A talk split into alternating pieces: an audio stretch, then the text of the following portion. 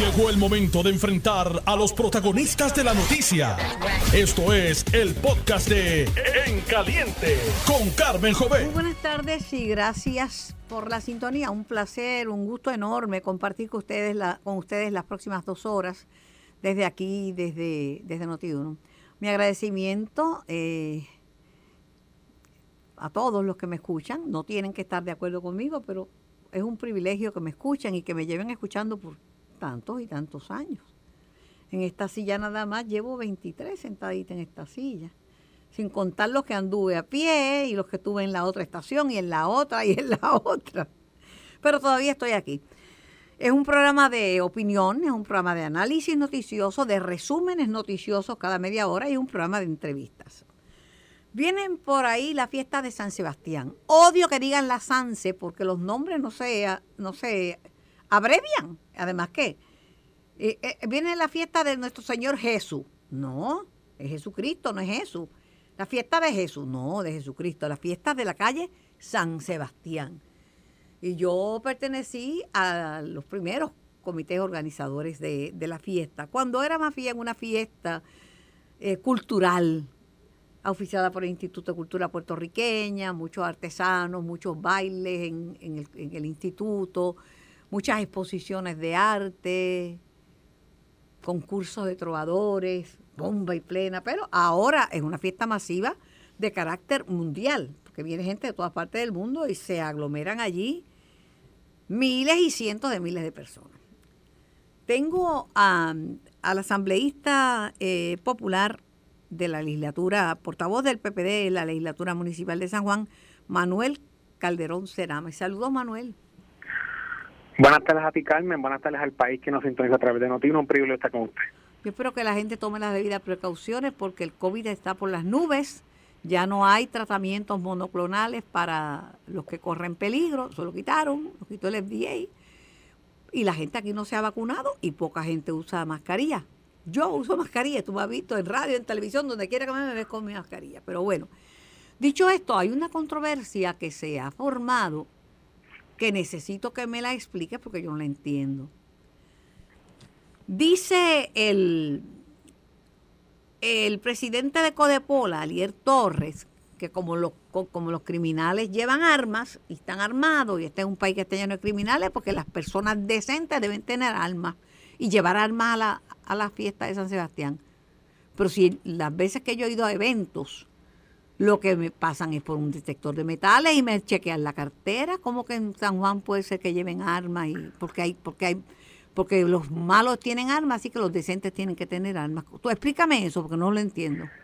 Mira, eh, lo que ha sucedido es una confusión, porque el alcalde de San Juan dio a una entrevista a la cadena de televisión Telemundo, dijo que había una ordenanza municipal que prohibía el uso de armas de fuego eh, de manera legal, toda persona que tenga una licencia, en las fiestas de la calle San Sebastián. Y eso no es cierto. Nosotros aprobamos en la legislatura municipal una, una, un proyecto de ordenanza que se aprueba todos los años, todos los alcaldes, desde la administración de Jorge Santini, Carmen Yulín, entre otras tantas, la aprueban para ordenar la organización de las fiestas de la calle San Sebastián. En esa ordenanza no se dice absolutamente nada ¿Y para qué sobre ¿Para qué quiere alguien ir armado a una fiesta?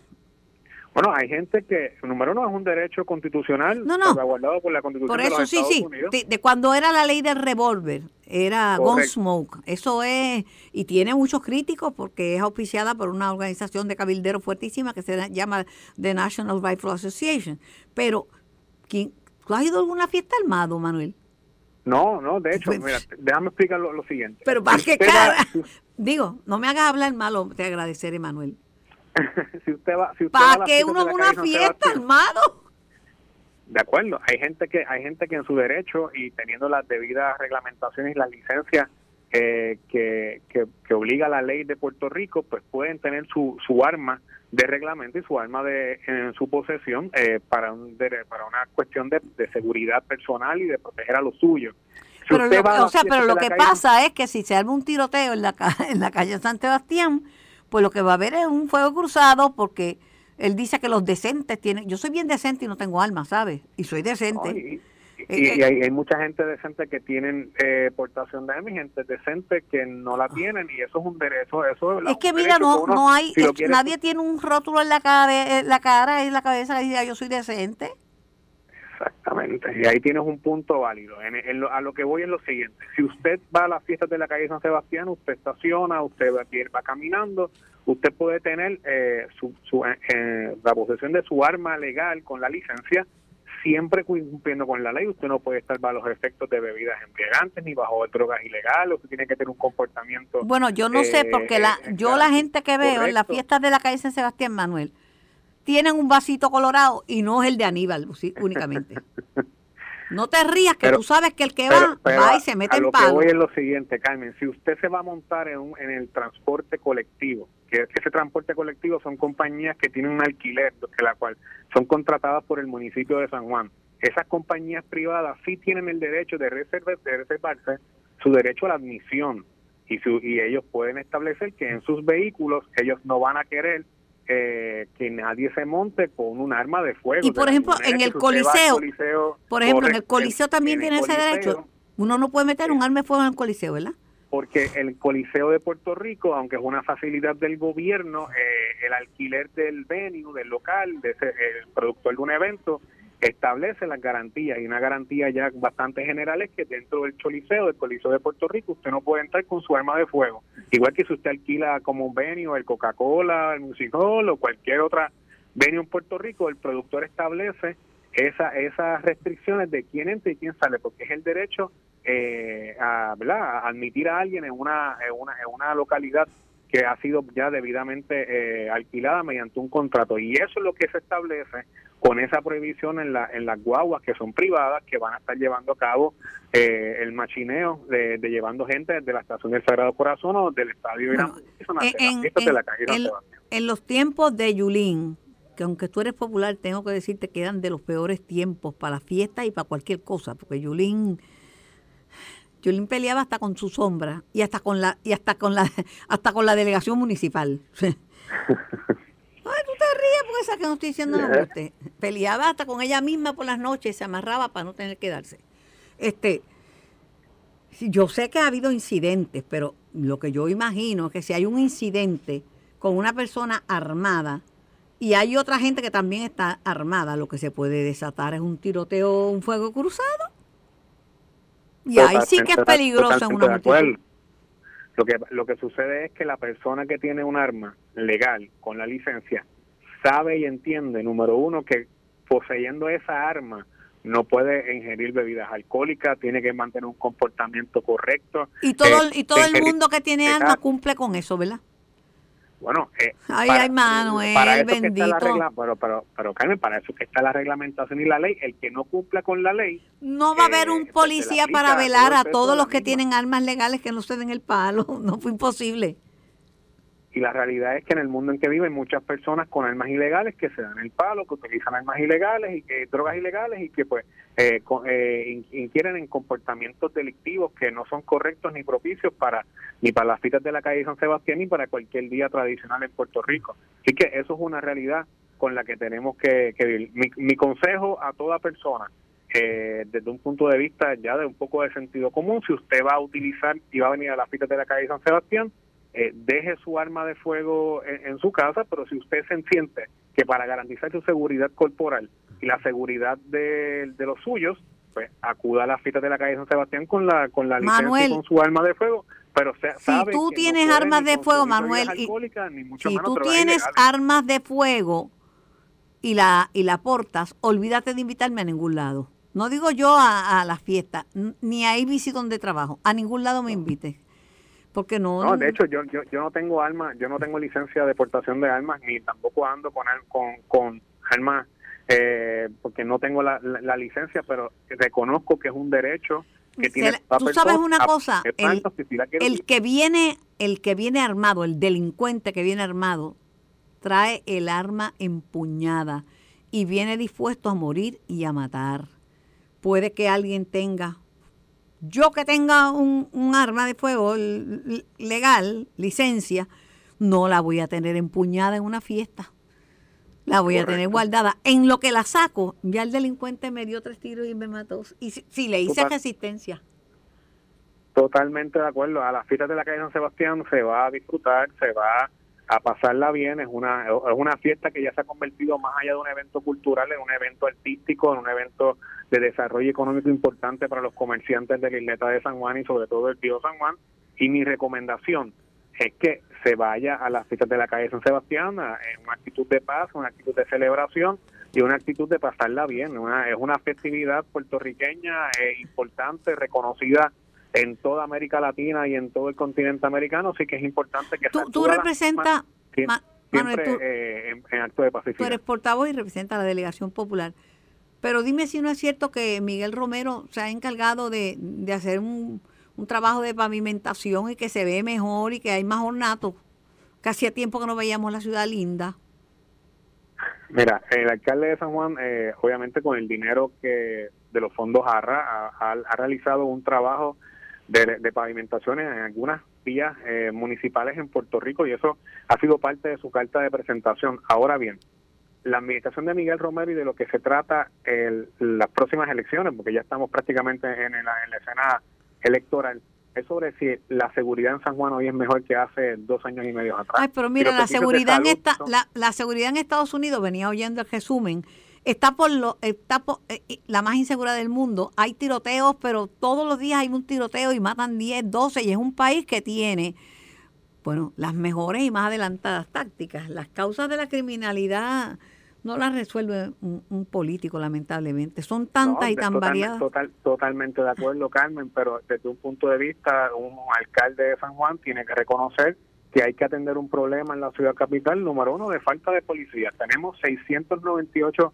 policías municipales para una población de 347 mil habitantes que residimos aquí en la ciudad capital, eso sin contar las personas que nos visitan a diario, los turistas, etcétera, que debe estar rondando entre las 500 mil personas, 800 mil personas diarias transitando. Pero no te parece que está, no me lo vas a admitir, pero se ve mejor San Juan que cuando estaba Yulín. la, realidad es que ha habido una mejora en la, en la infraestructura vial y eso, eso, eso se reconoce. Yo no estoy aquí para para politiquear ni mucho menos reconocer lo, lo que se ha hecho bien, se tiene que aplaudir y reconocer. Ahora bien, hay un problema de seguridad, hay un problema de atención de nuestros parques, hay, una, hay un problema de salud en la ciudad capital. En todo Puerto Rico, eso es denominador común para todo Puerto Rico. Sí, está bien, pero estamos hablando de los que le asisten y los que son parte del municipio de San Juan, del gobierno municipal de San Juan, que los administra un alcalde que tiene ha tenido acceso a muchos más fondos que otros alcaldes en el pasado y que la realidad es que en el asunto de las prioridades eh, no se han sabido asignar esos fondos para garantizar mejor salud. Bueno, yo, yo he visto cosas que me han he visto cosas que me han gustado mucho porque en un país dividido hay que ser elegante y cortés. y en, la, en la, conmemoración en la, conmemoración de la brea ha habido mejora. Con la en la conmemoración de de, de, de Pelisa Rincón de Autier quien fue una amiga y fue una mentora para mí, una persona que estuvo muy cerca de mí me ayudó muchísimo con sus consejos y con su amor y su bondad. El, alcalde fue bien deferente, invitó a, Eduardo a Eduardo Batia, que me pareció una cosa, tú sabes, chévere, invitó parientes de ellos, invitó a Héctor Luis Acevedo, eh, que ha escrito y, tiene, tiene historias, historias de, la política y del PPD eso me pareció bien elegante. Yo, yo lo felicito por eso, ¿sabes? No, yo, yo también felicito y de la misma manera eh, San Juan tiene una cultura y una historia importante de buenos alcaldes. Eh, tenemos figuras no solamente como doña Felisa Rincón de Gautier, que naturalmente es una figura importantísima en San Juan, la primera alcaldesa de una capital en las Américas fue doña Felisa Rincón de Gautier. El trabajo, el hospital municipal se construyó bajo la administración de doña Fela. El sistema de Head Start que hoy tenemos en los 78 municipios y que es un programa federal importante en los Estados Unidos, el proyecto piloto de escuelas maternales se hizo en San Juan y también es bueno reconocer la, la trayectoria del trabajo que hicieron pasados alcaldes como Carlos Romero Barceló, Hernán Padilla. Y creía, eh, y Felisa, hablando de privatizaciones, Felisa creía en la privatización. Una mujer mayor con una mente muy moderna y privatizaron el parking de Doña Fela. bueno, la, privatización la hace Carmen Yulín, pero sí, era el estacionamiento. Pero ella que ella creía, ella creía, era una persona bien moderna, más moderna que los muchos jóvenes, ¿sabes? Correcto, correcto. Bueno, gracias por tu tiempo y, feliz año que no, no había tenido la oportunidad de pelear contigo. Igual a ti, Carmen, cosas buenas para ti y bendiciones para ti y para el país. Siempre es bueno tener una peleita, ¿sabes? Siempre es bueno. siempre es bueno, un abrazo. Y sales no tan magullado, siempre sales sale siempre con solo un ojo negro, nada más. No, nada más.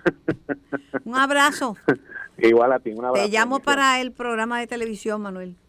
Perfecto, claro que sí. Bueno, tengo también a Codepola para ver qué tiene que decir Ariel, porque eh, Ariel, yo no, yo no entiendo para qué tú quieres ir armado a, a, una fiesta. Buenas tardes, Ariel. Muy buenas tardes, doña Carmen, y a las personas que nos están escuchando, y muchas felicidades. Igual, ¿para qué tú quieres ir armado a una fiesta? Es el, el, el, peor sitio para uno ir armado, que alguien se dé tres palos y acabe todo en una, una balacera de fuego cruzado.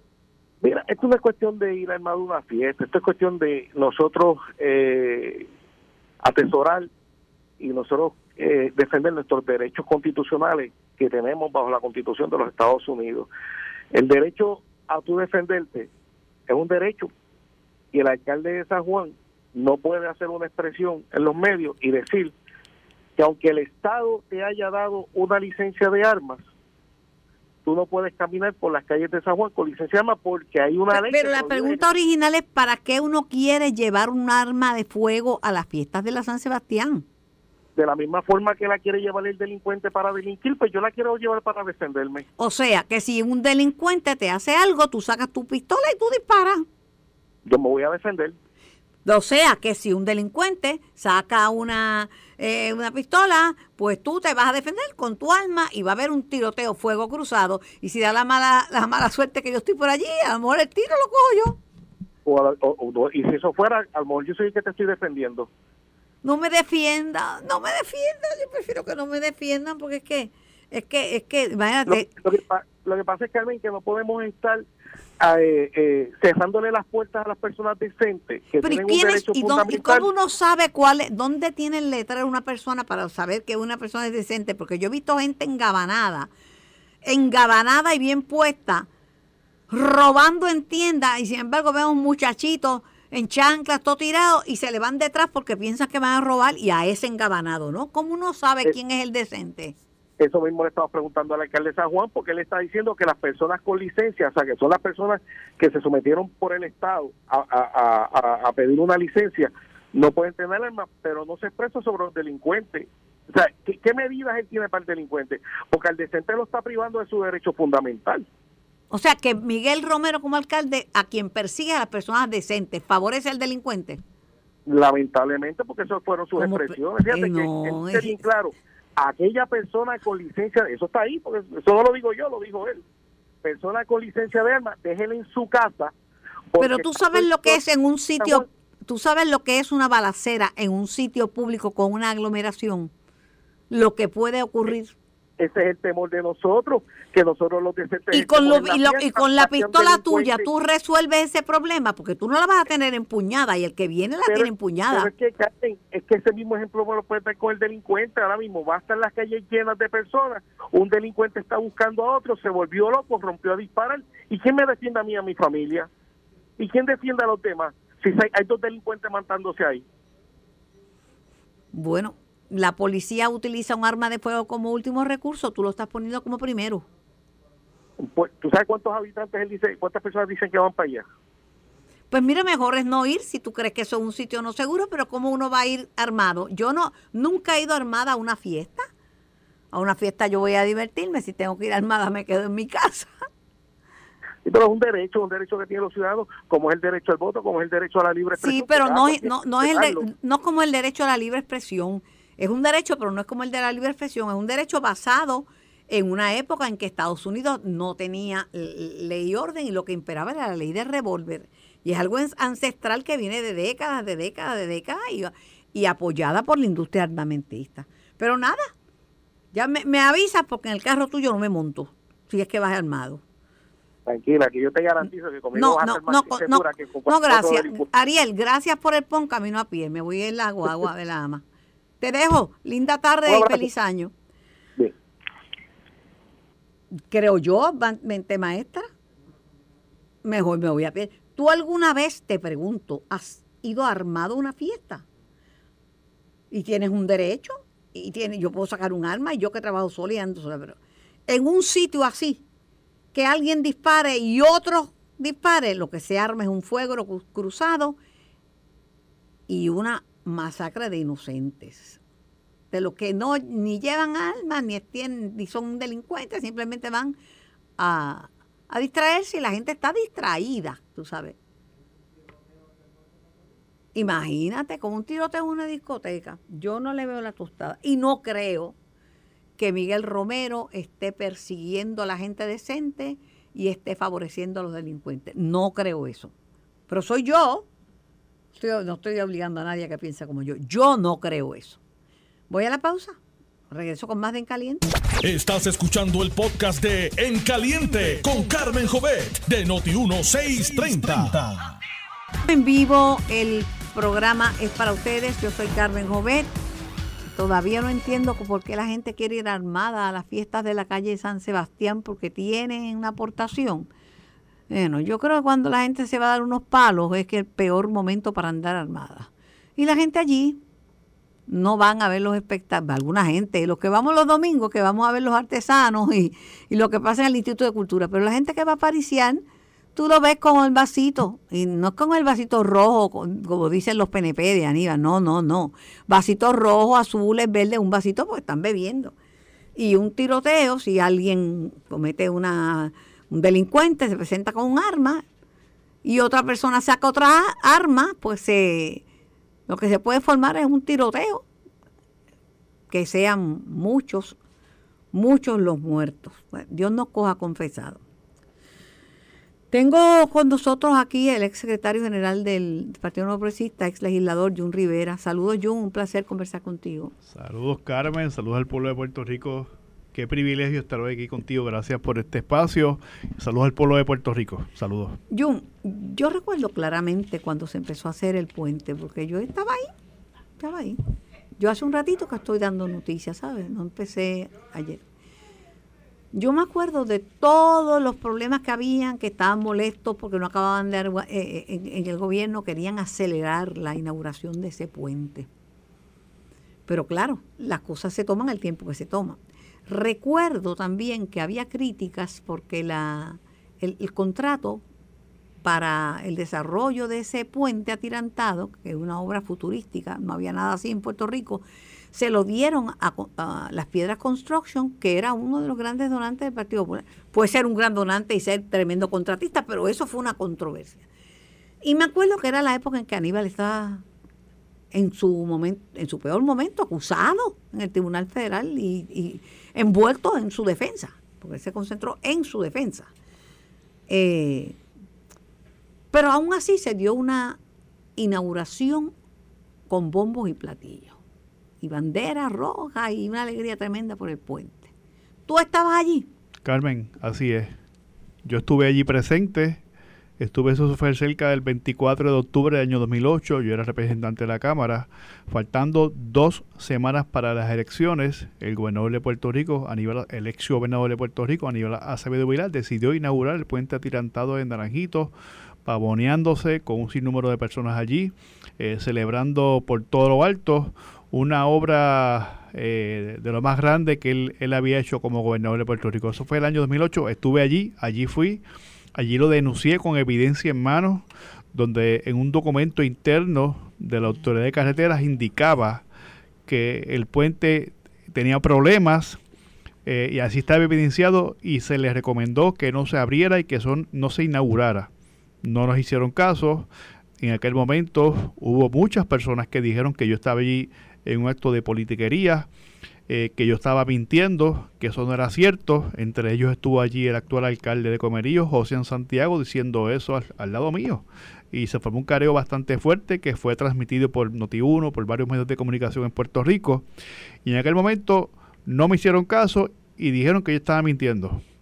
Eh, pasaron un mes. Pero un- había rumores, si la memoria no me falla. sí, ya había rumores. Yo me acuerdo que había rumores que decían, mira, ese puente tiene, tiene, parece que tiene como arena, uno, uno se siente la superficie extraña, Sí. ese puente tiene unos chichones, Sí, in- decían, decían los vecinos. Claro, inclusive, inclusive unos días antes de la inauguración, allí falleció un, un trabajador que estaba allí en el área del Me puente, acuerdo de eso. porque había una presión monumental de parte del gobierno de Puerto Rico, la autoridad de carreteras y también Fortaleza de que ese ese ese ese proyecto se inaugurara antes de las elecciones. Eh, tenían prisa, estaban desesperados, como bien tú dijiste. El señor ex gobernador estaba acusado por el gobierno federal, estaba bien atrás en las encuestas, ellos lo sabían y estaban que se agarraban de un clavo caliente para hacer cualquier cosa y acumular puntos. Pero ese ese eh, ese evento que hicieron hoy nos cuesta cerca de 30 millones de dólares porque es la reparación del Pero, puente pero yo te llamé porque alguna gente dice, bueno, y tantos años que ha pasado y nadie nunca dijo nada. Lo yo dijimos, me acuerdo yo lo dije, decía. lo dije, yo dije en el año Pero 2000 ni, tu, ni las administraciones del PNP hicieron nada tampoco. No, pero Carmen, te tengo que decirte que a partir de él, eso, eso fue el año 2008. Ya en el 2009, en la Cámara de Representantes, era la mayoría parlamentaria en ese momento. Yo presidí en ese momento la comisión de la región central de la Cámara de Representantes. Componía 17 municipios, entre ellos el pueblo de Naranjito.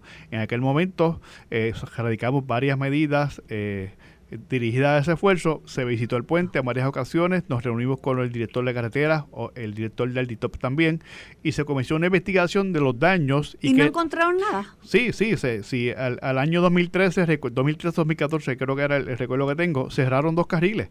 Solamente hoy día el puente usted transita en un solo carril por el puente para reducir la velocidad porque las vibraciones seguían, seguían haciéndole daño al puente. Se comienza un estudio de evaluación de qué era lo que había que hacer para eh, arreglarlo y ya para el año 2017 exactamente Pero nunca les fijaron en todos estos tiempos. Te estoy escuchando detenidamente, pero nunca se fijó responsabilidades en nadie.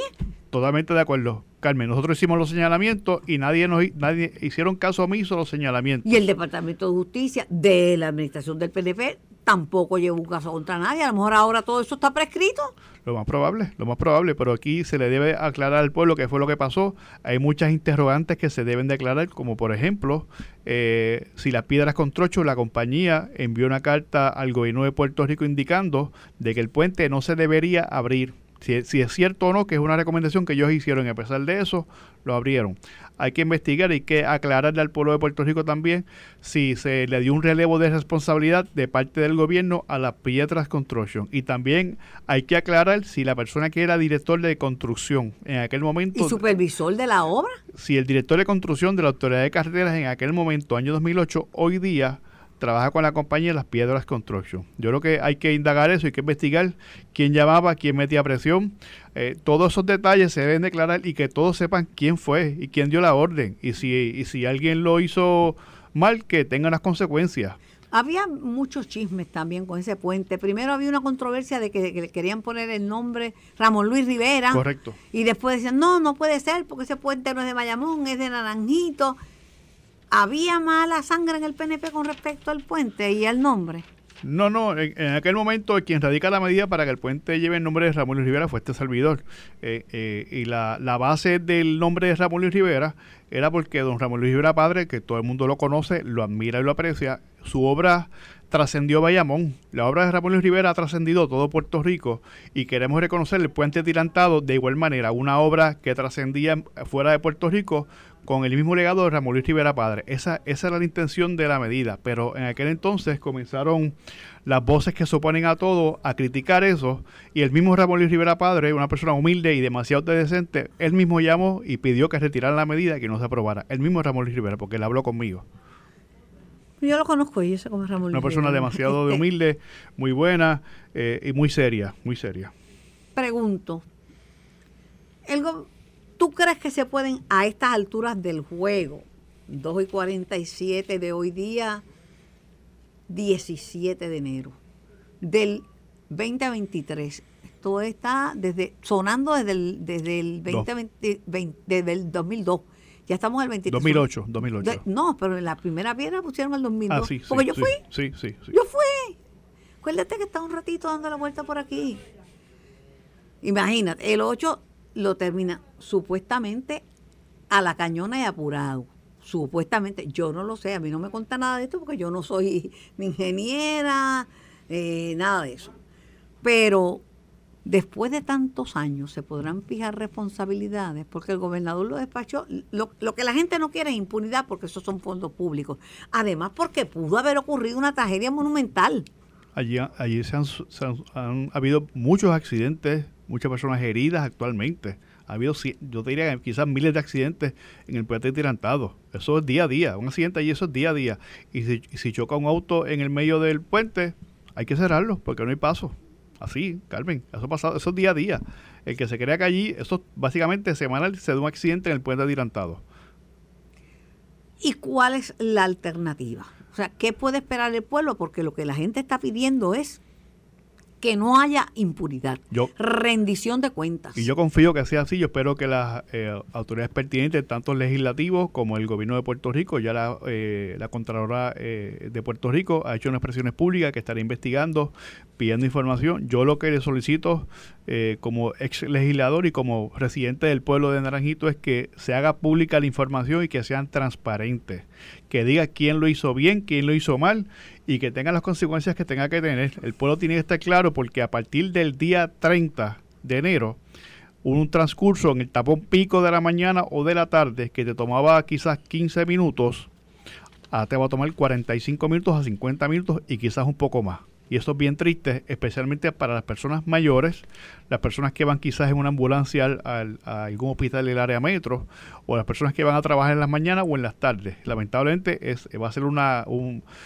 una triste, un triste 12 a 14 meses aproximadamente, quizás un poco más, las mañanas y las tardes, por una irresponsabilidad decimos, de unas personas. Decimos 18 meses, pero nadie puede asegurar que son 18 meses porque tú no sabes las cosas eh, que pueden las, pasar. Las cosas que pueden pasar. Y tú sabes que ahora cuando llueve, diluvia, cuando es huracán es categoría 5. Lo, no sabemos. Lo, lo, que sí te puedo indicar, y esto está ya corroborado, es que se hizo un, un plan de trabajo con la Policía de Puerto Rico. Eh, don, la Policía de Puerto Rico, de tanto de Naranjito, Bayamón, al igual que la Policía Municipal de Bayamón y Naranjito, donde se establece que en las horas de la mañana, Carmen, en la carretera que se va a estar utilizando ahora... ¿Tú sabes que, lo que es una pejiguera? ¿Sabes? He escuchado la palabra. Pero... Una pejiguera es una chavienda. ¿Sabes lo que es una chavienda? Claro que no sí. me hagas seguirte enfatizando. Para la gente, yo a mí me han dicho amistades mías de Naranjito, porque es que la gente tiene que entender que en muchos de los pueblos de la montaña no hay trabajo. Muchos bajan a trabajar en el área sí, metropolitana. Sí. Y me dijo una muchacha, yo voy a tener que alquilar un apartamentito porque si no me voy a tener que levantar a las 4 de la mañana para poder llegar. Así es, si te levantabas a las 5, ahora tienes que levantarte a las 4 de la mañana y vas a llegar más tarde a tu casa. Así es la realidad de Naranjito. Aparte, la policía ha hecho un plan de trabajo, Carmen, que quiero que el pueblo que de los residentes de la montaña sepan, si no lo han escuchado, y es que en las mañanas la policía municipal de Bayamón Naranjito van a estar ubicados, al igual que en las tardes, el tapón pico, van a estar ubicados en los semáforos para de alguna manera poder agilizar el tránsito en ruta a Bayamón en las mañanas y en las tardes en ruta a Naranjito, Barranquitas, etcétera, los fueros de la montaña. Eso ya se estableció, todos los días se va a estar revisando para hacer los ajustes y tratar de alguna manera que sea menos difícil la situación, porque va a ser difícil. Eh, también tengo que indicarte, Carmen, que para el año 2017, eh, como parte del trabajo que ya se estaba haciendo, eh, tanto el señor alcalde de Naranjito, Orlando Ortiz y este servidor, nos reunimos con Carlos Contreras, que era el director del edito en aquel entonces, y ya se habían identificado 11 millones para hacer unas mejoras al puente en la losa, en el área que se va a trabajar ahora, 11 millones de dólares. Se iba a cerrar el puente por 6 a 8 meses también en aquel entonces. El huracán María detuvo todo. Ya en el 2019 se iba a empezar nuevamente. Llegaron los temblores en el 2020, la pandemia. Y como dice un amigo mío en Naranjito, se echó la bicicleta. Sí, sí, sí. Y luego en el, en el son muchos los factores que han incidido. Correcto, y ya en el 2021 eh, el gobierno identificó el dinero restante para hacer el trabajo completo y, y, a, y arreglarlo un 100%. Bueno, yo no sé Lamentable por demás lo que está pasando. Y, y hay una ruta eh, que algunos residentes van a tomar para ir al área metro, es el área de la carretera 165 que comienza en Naranjito, muere en Guaynabo, pero te conecta a Bayamón eh, por la 165 en Toalta hacia la Virgencita. ¿Tú conoces a, al representante Juan José Santiago? Claro que sí, del pueblo Comerío. José Santiago está hasta la coronilla. porque él dice que él ha presentado proyectos y que los engavetan y que los pone y que no pasa nada. Pues yo creo que... Ayer estuvo aquí, perdón que te interrumpa, el director de carreteras, Edwin González, Edwin González Montalvo, y, y, el último pago que le deben a, a, a las piedras construction, que es de más de un cuarto de un millón de dólares, 318 mil para ser exacto, no se lo van a pagar. Bueno, yo, a mí me parece que eso está muy bien, que no le paguen, y pero que les reclamen. Y yo también exijo a las piedras construction que le hable al pueblo y que diga lo que pasó. Si ellos hicieron algún comunicado... Pero está difícil explicar que tú rellenas un pueste con cartón. Pero Carmen, es importante que las piedras construction hable y explique qué fue lo que ellos hicieron. Eso es muy importante. Ahora, el representante, eh, he escuchado, ¿verdad?, que ha estado hablando sobre diferentes asuntos. A mí me parece que la falta, eh, no quiero decirle capacidad, falta de conocimiento, vamos a ponerlo así, del legislador en radicar una medida en febrero que se la aprueben un año después, eh, falta de conocimiento legislativo, no es perdonable en este momento. Aquí hay un asunto de emergencia y los legisladores, yo fui legislador 16 años y sé lo que estoy hablando. Todos los legisladores tienen medidas en sus comisiones para atender asuntos de emergencia. Si el legislador no lo tiene, con mucho gusto yo lo puedo ayudar a orientarlo o sus asesores que hagan un mejor trabajo porque todos los legisladores tienen medidas para atender asuntos de emergencia. Atender, por ejemplo, eh, allá en el distrito, cuando yo era legislador, eh, hubo derrumbes en diferentes lugares si yo esperaba que me aprobara una legislación para atender un derrumbe o un problema de agua en X comunidad, pasaban 6, 7 meses y quizá el problema ya se había resuelto a lo que me la aprobaban, porque el sistema legislativo es burocrático. Hay comunidades que estuvieron dos años sin agua. Pero los legisladores aprueban medidas a principio de cuatrenio para atender asuntos del agua, de las escuelas, diferentes asuntos y la utiliza como un mecanismo de emergencia. En aquel, en aquel momento así lo hice yo y con esas medidas atendí el atirantado, atendí los problemas de las escuelas, de energía eléctrica, de los agricultores con medidas como esas. Pero te hicieron poco caso, ¿sabes? Bueno, hicimos obra, Carmen. Hicimos obra en, la montaña. Hicieron obra, pero te hicieron poco caso con lo del atirantado. Bueno, yo, yo no, no, no, hicieron, de, ahí de Aníbal para acá, las administraciones no hicieron lo que yo creo en que debieron En el 2017 aprobamos 11 millones para eso, año 2017.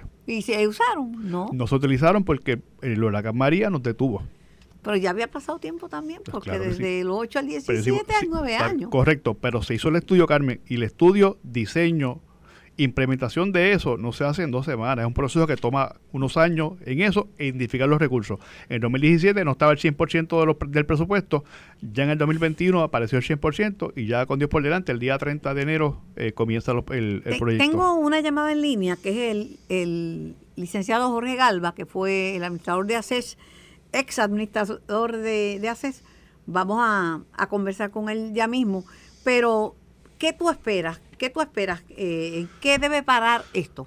Bueno, yo espero que la, oficina del Control de Puerto Rico haga una investigación donde puedan demostrar la transparencia y el pueblo de Puerto Rico, muy especialmente el pueblo, los pueblos de la montaña, conozcan qué fue lo que pasó desde el día cero. ¿Quién fue el que eh, dio la instrucción de que se abriera el puente a sabiendas o no? de que no estaba terminado, eh, quién firmó los documentos autorizando que se abriera, quién es el, si la compañía hizo una, un documento diciendo que no se podía abrir el puente y lo abrieron.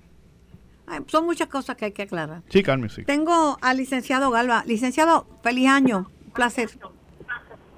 Igualmente, igualmente, Carmen. Quería eh, eh, escuchar un, comentario suyo sobre la noticia de primera plana del vocero que buscan más beneficiarios del plan vital y que de prosperar el reclamo de, de ACES al gobierno federal para que equipara el nivel de pobreza en Puerto Rico con el de Estados Unidos, podían ser elegibles hasta 50 mil personas. Hago esta, esta introducción porque siempre se ha dicho que en Puerto Rico hay más de 200 y pico mil personas que no tienen ningún tipo de seguro médico. Sí, eh, Carmen, eh, gracias por la oportunidad de nuevo de poder hablar sobre este asunto.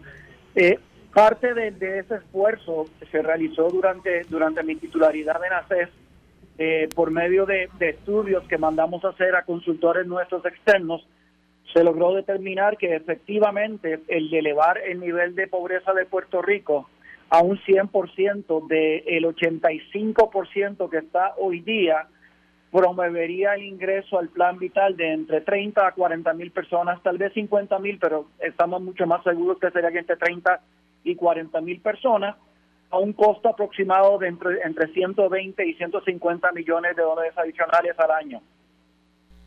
Pero tú crees que podamos alcanzar esa meta? Hay un salpafuera con un yo no sé, con un qué sé yo, entre los republicanos internamente y entre republicanos y demócratas, que allí aprobar algo va a ser cuesta arriba y vienen con una tijera de tamaño industrial.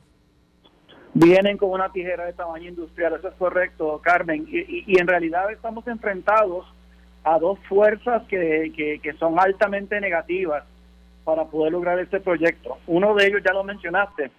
El segundo, que ya empezó a afectar a ACES cuando yo todavía estaba a cargo de la agencia, es la inflación desmedida a la cual se ha enfrentado la economía americana y por extensión la de Puerto Rico durante los últimos 18 meses. Esa inflación desmedida hace bien difícil que el dinero dé para lo que se ha planificado originalmente la idea de expandir a 100% se hizo bajo mi titularidad, pero fuimos bien cautelosos porque nos estaba dando la impresión que el efecto de aumento de costo podía afectar los cálculos y que podía no ser viable la extensión a 100%. En ese sentido, pues yo estoy de acuerdo que coincido con la, opinión de la, de la presente directora ejecutiva, que hay que evaluarlo cuidadosamente para ver si alcanza el dinero. Pero como tú bien dijiste, los republicanos vienen con una tijera grande y no sabemos en realidad qué es lo que nos depara el futuro, particularmente si en el 24 ganara un candidato republicano. A eso añádele que todavía, consiguiendo para 50 mil eh, pacientes más, todavía se quedan al descubierto 200 mil. Eso es correcto, Carmen. Eso también nosotros en su día lo evaluamos bajo, bajo, mi titularidad en la agencia y se pudo llegar a la conclusión de que si nosotros podíamos beneficiarnos de algunas de las normas de Obamacare, de la, de la expansión de Medicaid bajo Obamacare, que permitían bajo ciertas circunstancias el elevar el nivel de pobreza estatal a 133% del nivel de pobreza federal, nosotros hicimos un cálculo inicial que probablemente estaría cubierto cerca del 98 a 99% de la población eh, que tú estás mencionando, la población que está hecha el jamón del sándwich, por decirlo de alguna forma, no ganan lo suficiente para poder pagar un seguro comercial bueno, pero ganan demasiado para ser elegibles para Medicaid. A 133% del nivel de pobreza federal, casi toda esa población hubiese quedado cubierta y Puerto Rico, con sus luces y sus sombras, hubiese alcanzado una cubierta universal de salud. Eso se ha vuelto a revivir. Yo estoy oyendo del seguro de salud universal desde la época de Juan B. Aponte. A lo mejor tú no habías nacido, a lo mejor habías nacido y estabas grande, pero estabas en otras cosas. Pero, eh, ¿tú crees que se puede cambiar en Puerto Rico del sistema que tenemos, HMO, cuidado eh, manejado, que es el mismo que tienen en Estados Unidos, a un sistema de salud, de salud universal? Absolutamente creo que sí. Lo que pasa es que tenemos que tener una precisión que, muchas veces en la discusión pública no se está haciendo. Hay una enorme diferencia entre un sistema de pagador único y un sistema de cubierta universal. Son dos cosas diferentes. En el sistema de pagador único, el Estado se convierte en la persona que administra y dispensa los fondos para el pago de los proveedores del sistema de salud que asegura a todos los ciudadanos del país o del estado que fuera. Eso es un sistema de pagador único. Un sistema de, de cubierta universal significa únicamente que ya sea bajo un plan público, un plan privado o un híbrido, todo el mundo en ese país o estado está cubierto. Por lo tanto, pero, pero, pero tú mismo, pero tú mismo me has dicho a mí en innumerables ocasiones que no hemos tenido para atender los que hay ahora, imagínate para aumentarlo a la totalidad del país, dependiendo tanto de los fondos de Estados Unidos. Claro, eh, y está haciendo correcto, Carmen, discutiéndolo bajo el concepto de pagador único, es un proyecto de una dificultad enorme amén de que, de que Puerto Rico no cuenta hoy día con infraestructura operativa para poder manejar un sistema de pagador, de pagador único. Te lo digo categóricamente y lo digo ante, ante quien me lo pregunte. No, Puerto Rico no puede administrar hoy día con los recursos que tiene un sistema de pagador único. No puede. Aparte que hay unas legislaciones importantísimas que impiden que ese proceso se dé. Ahora vamos a, la otra definición que es cubierto universal. Cubierto universal significa que todo el mundo tiene un seguro.